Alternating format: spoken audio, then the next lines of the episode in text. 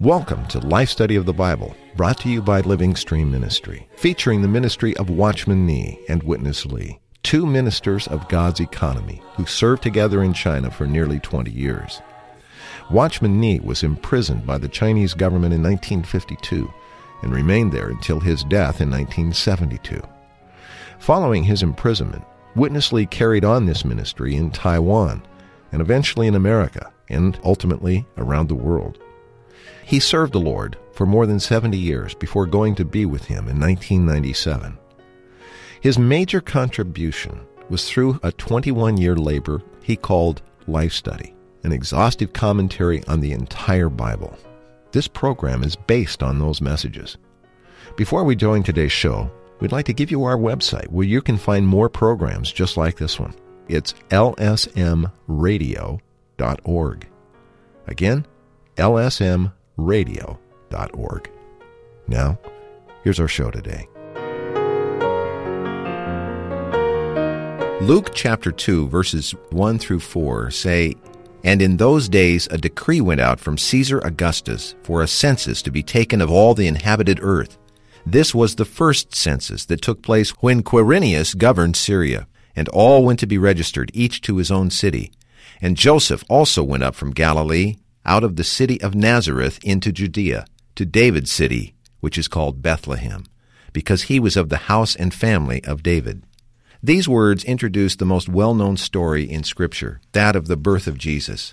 But it's significant to note that they refer back to a prophecy from the Old Testament prophet Micah. Listen to Micah's words, written hundreds of years before.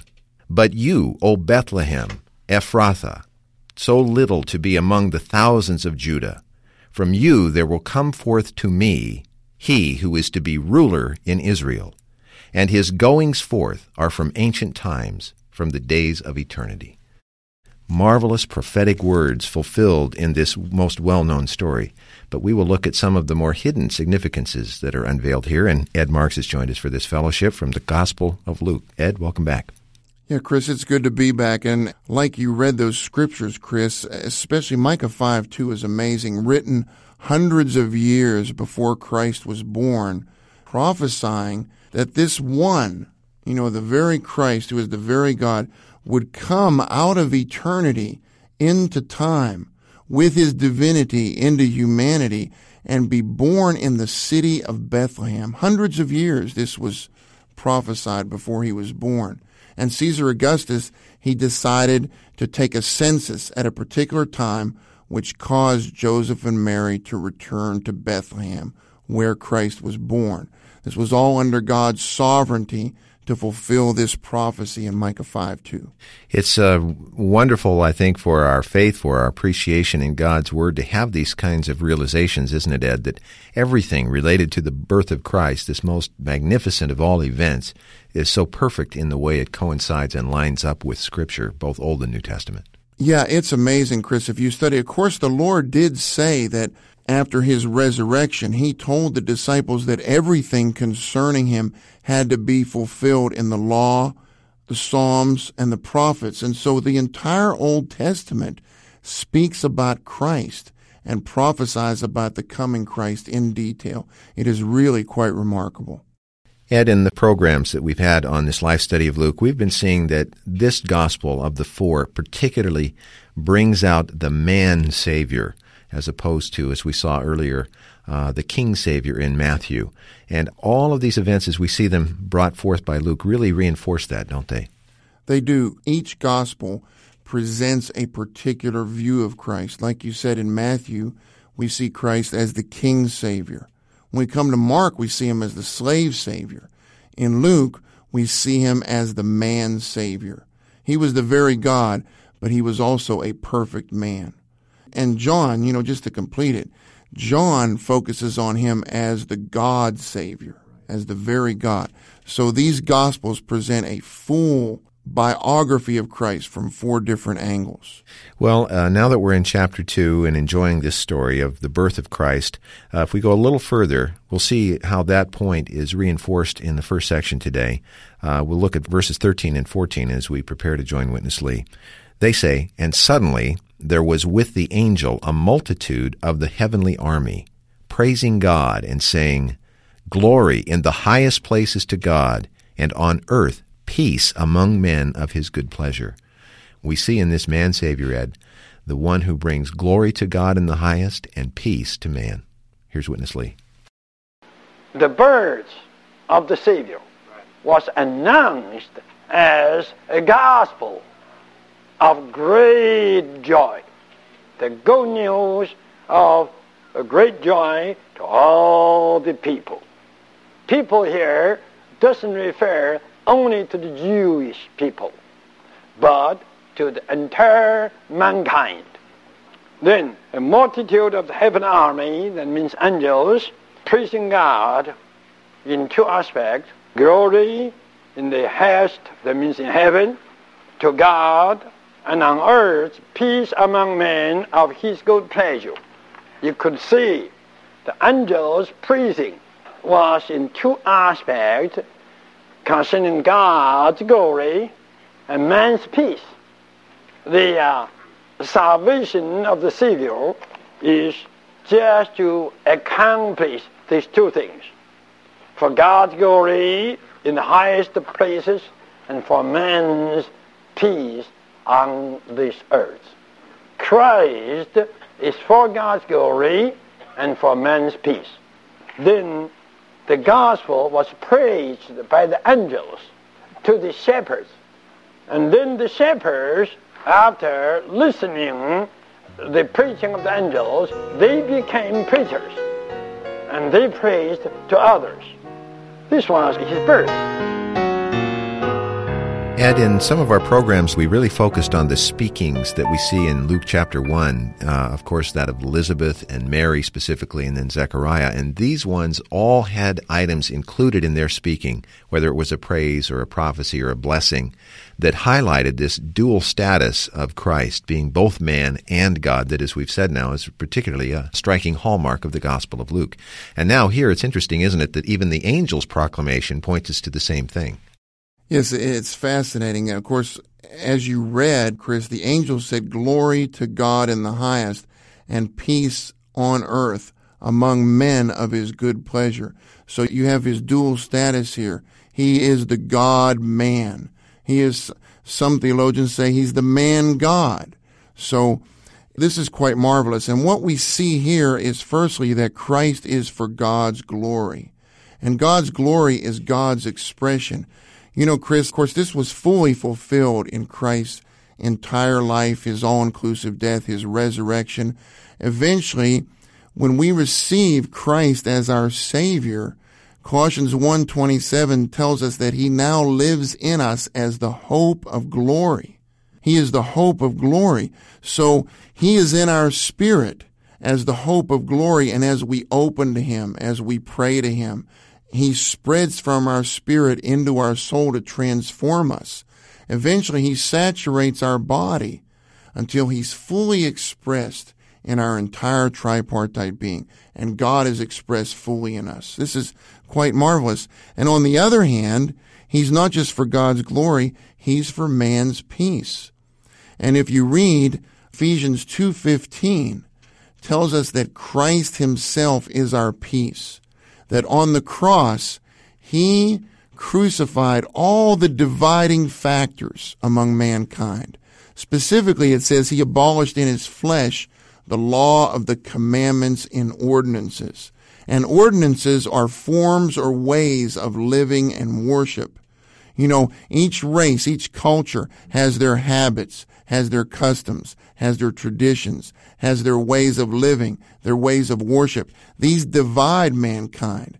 But when Christ died on the cross, he nailed all these ordinances to the cross, and now he himself is our peace. It's just marvelous. He is the peacemaker. There's no peace on this earth. But we can testify that as believers, We have people from all races, all cultures. I told some young people this morning that in the church, that's the real rainbow coalition. Because you have people from all races, but Colossians 3, 10 and 11 tells us that in the new man, which is the church, there's no Jew, there's no Greek, there's no race, no culture, but Christ is all and in all. And this Christ is our peace. So this is quite marvelous that he's for God's glory, he's for man's peace. Ed, we want to go on and uh, look at something related specifically to the whole story that's accounted here in chapter 2.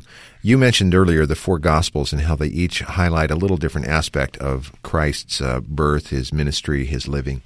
This one in Luke seems to be, especially the account of his birth, particularly tender, sweet. It's very poetic in its structure. And one of the hymns that depicts the birth of Christ, the really the incarnation, that was a particular favorite, I believe, of Witness Lee, and one that is familiar and known to all believers and probably a, good number of unbelievers because it's so commonly sung at the uh, Christmas season of the year, was Charles Wesley's famous hymn, Hark the Herald Angels Sing. It seems as when we get into that hymn, and Witness Lee referred to it in several instances during the course of his ministry, it does seem to depict or catch the flavor, tone that Luke expresses in this chapter. So I thought for this section of our fellowship ed, it might be good if we focused on this hymn a little bit. As I said, Witness Lee referred to it when he gave this message. And it does bring forth not just some wonderful words that we're all familiar with, especially now I'm talking about the first verse, Hark the herald angels sing, Glory to the newborn King, peace on earth and mercy mild, God and sinners reconciled. Joyful, all ye nations rise, join the triumph of the skies. With angelic hosts proclaim, Christ is born in Bethlehem. This part, familiar to all, but really, the next three verses, particularly verse 2 and verse 4, are particularly deep, quite wonderful, and very high in what they express, not just of this well known story, but really touching some of the high points in God's economy. So, with that as a background, let me read verse 2 and then ask you to comment. How's that? Yeah, that's wonderful. Okay, verse 2 says, Christ by highest heaven adored, Christ the everlasting Lord, late in time behold him come, offspring of a virgin's womb. Veiled in flesh the Godhead see. Hail, the incarnate deity.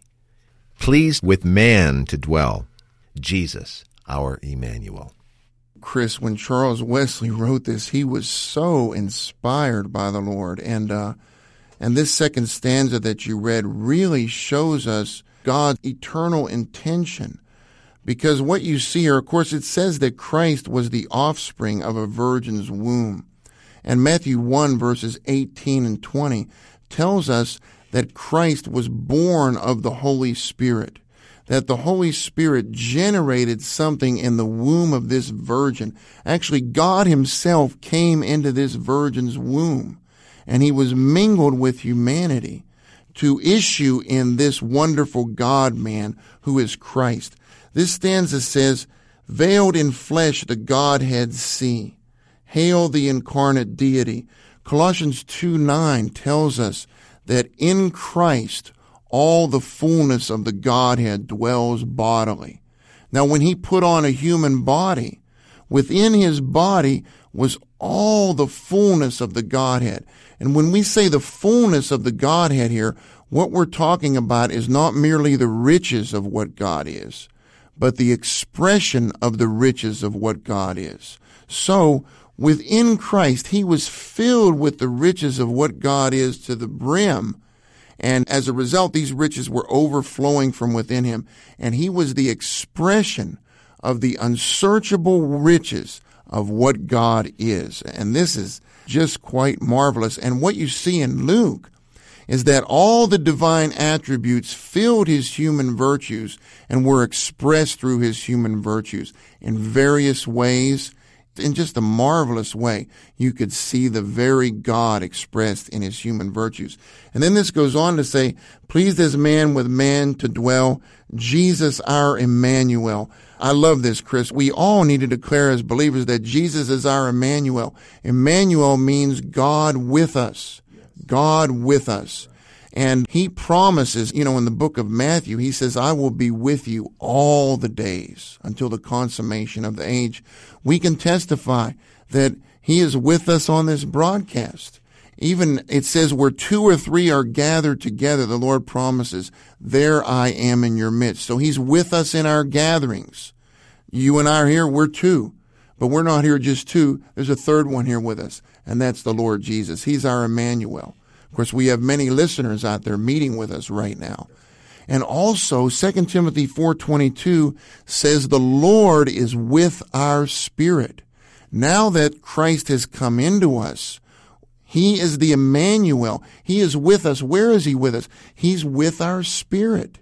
He's dwelling within us. So he's our Emmanuel in a very experiential and subjective way. We enjoy his presence, his indwelling presence every day. So a lot is conveyed in that phrase, oh. Jesus, our Emmanuel. Ed, before we go on, I, we want to also spend a moment to talk about verse 4. We'll jump over verse 3, but it is also very rich. I want to go back and ask you about this phrase, veiled in flesh, the Godhead see. I think there's something here for us as well. He doesn't say a part of the Godhead or a third of the Godhead, does he? No, he doesn't. And Colossians 2 9 says, All the fullness of the Godhead dwells in him bodily. That means he is the embodiment of the triune God. He is, you could say, he is the triune God man. He is not 33 and a third percent of God. He is the entire triune God. If you look in the Bible, it's very interesting. On the one hand, Christ says, when you see me, you see the Father. And he says, the Father is in me and I'm in the Father. And of course, we know he's the Son of course, he's the Son of God. Paul also says in 2 Corinthians 3.17, the Lord is the Spirit. 1 Corinthians 15.45 tells us that Christ, as the last Adam, became a life-giving Spirit. This shows that the entire triune God dwelt in him in bodily form. I am uh, very glad you brought up 1 Corinthians 15:45 there because it actually shows up in verse 4 and I think we'll see it as we get to that point. Let's read this verse.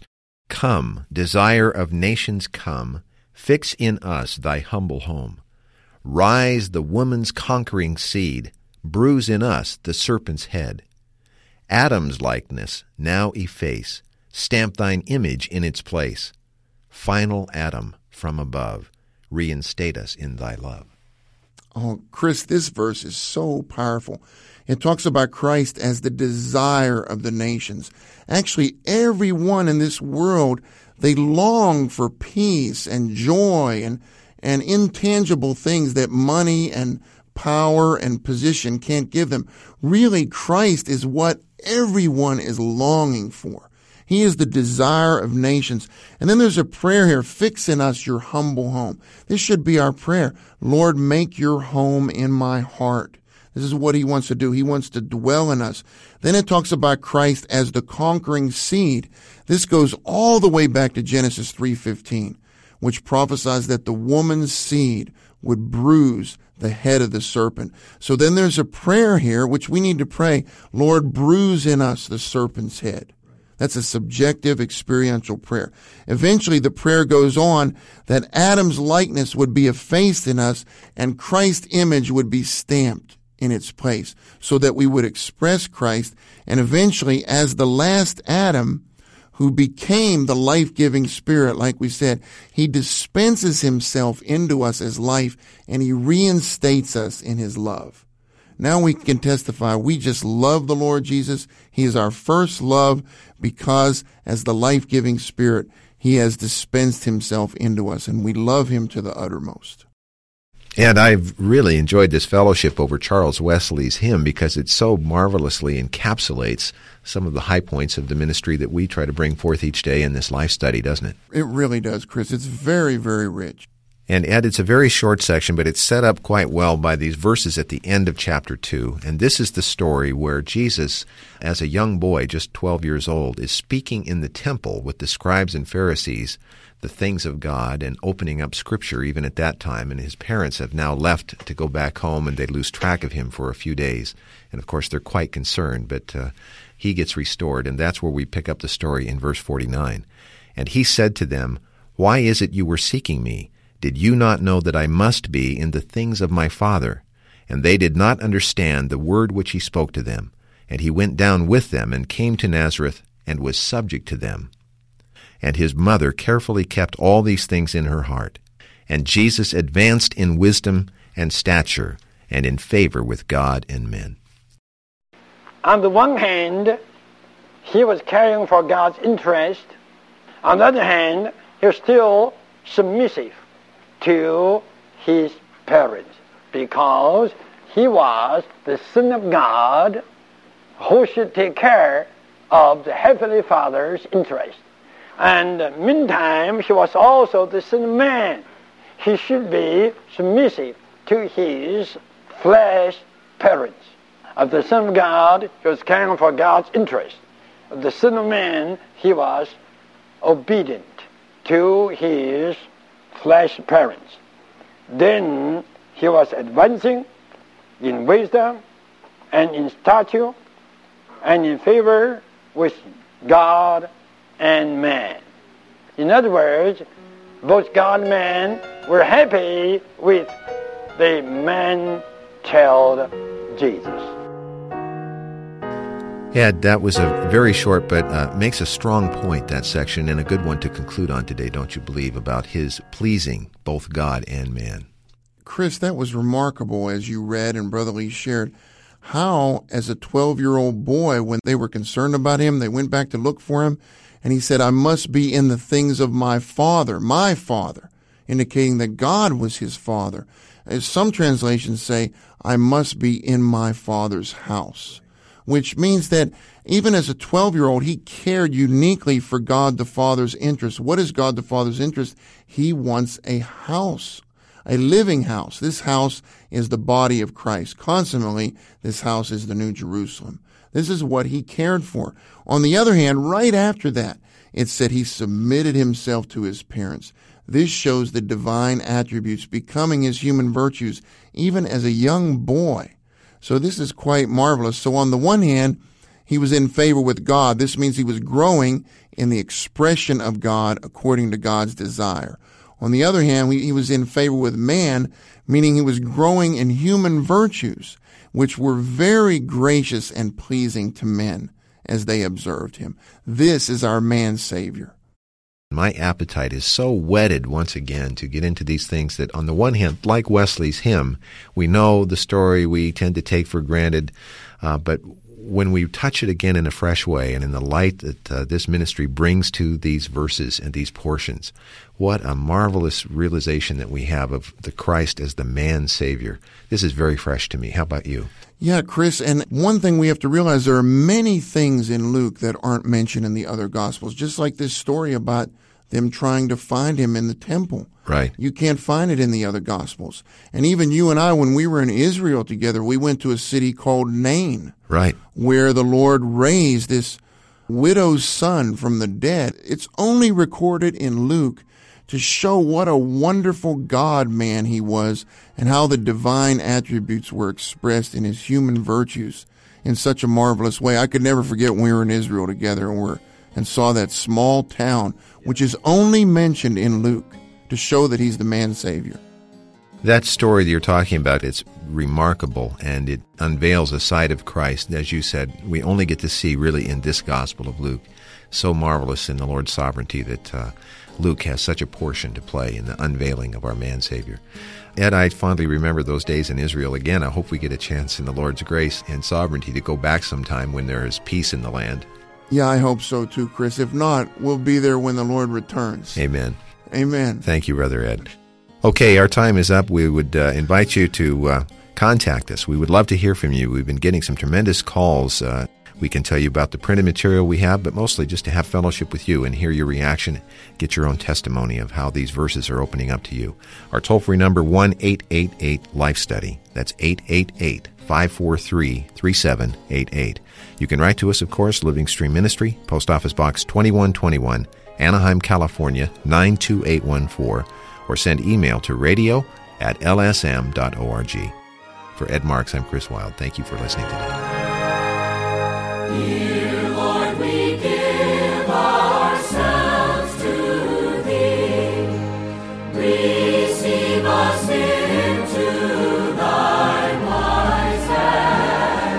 Thank you for listening to Life Study of the Bible with Witness Lee, brought to you by Living Stream Ministry. The focus of Living Stream is the works of Watchman Nee and Witness Lee, two co-laborers with the Lord in China in the first half of the 20th century. After World War II, Witness Lee brought this ministry first to Taiwan, then later to North America, and eventually to the entire world. For more than 20 years, he spoke these life study messages, unveiling how each book of the Bible shows God's eternal plan. God, through Christ, wants to dispense his life and nature into redeemed man, so that man would become God's expression, enlargement, counterpart, and habitation. These studies go far beyond mere doctrine and unveil a personal, practical, and experiential Christ. In these short 26 minute programs, we summarize and condense Witness Lee's rich speaking. But to enjoy all the riches in these messages, we hope you'll visit our website at lifestudy.com. There, you can read all of the Life Study messages absolutely free of charge. You can even create your own Life Study reading schedule or download more Life Study audio programs just like this one, and all at no cost. Again, the website lifestudy.com. Thanks for listening.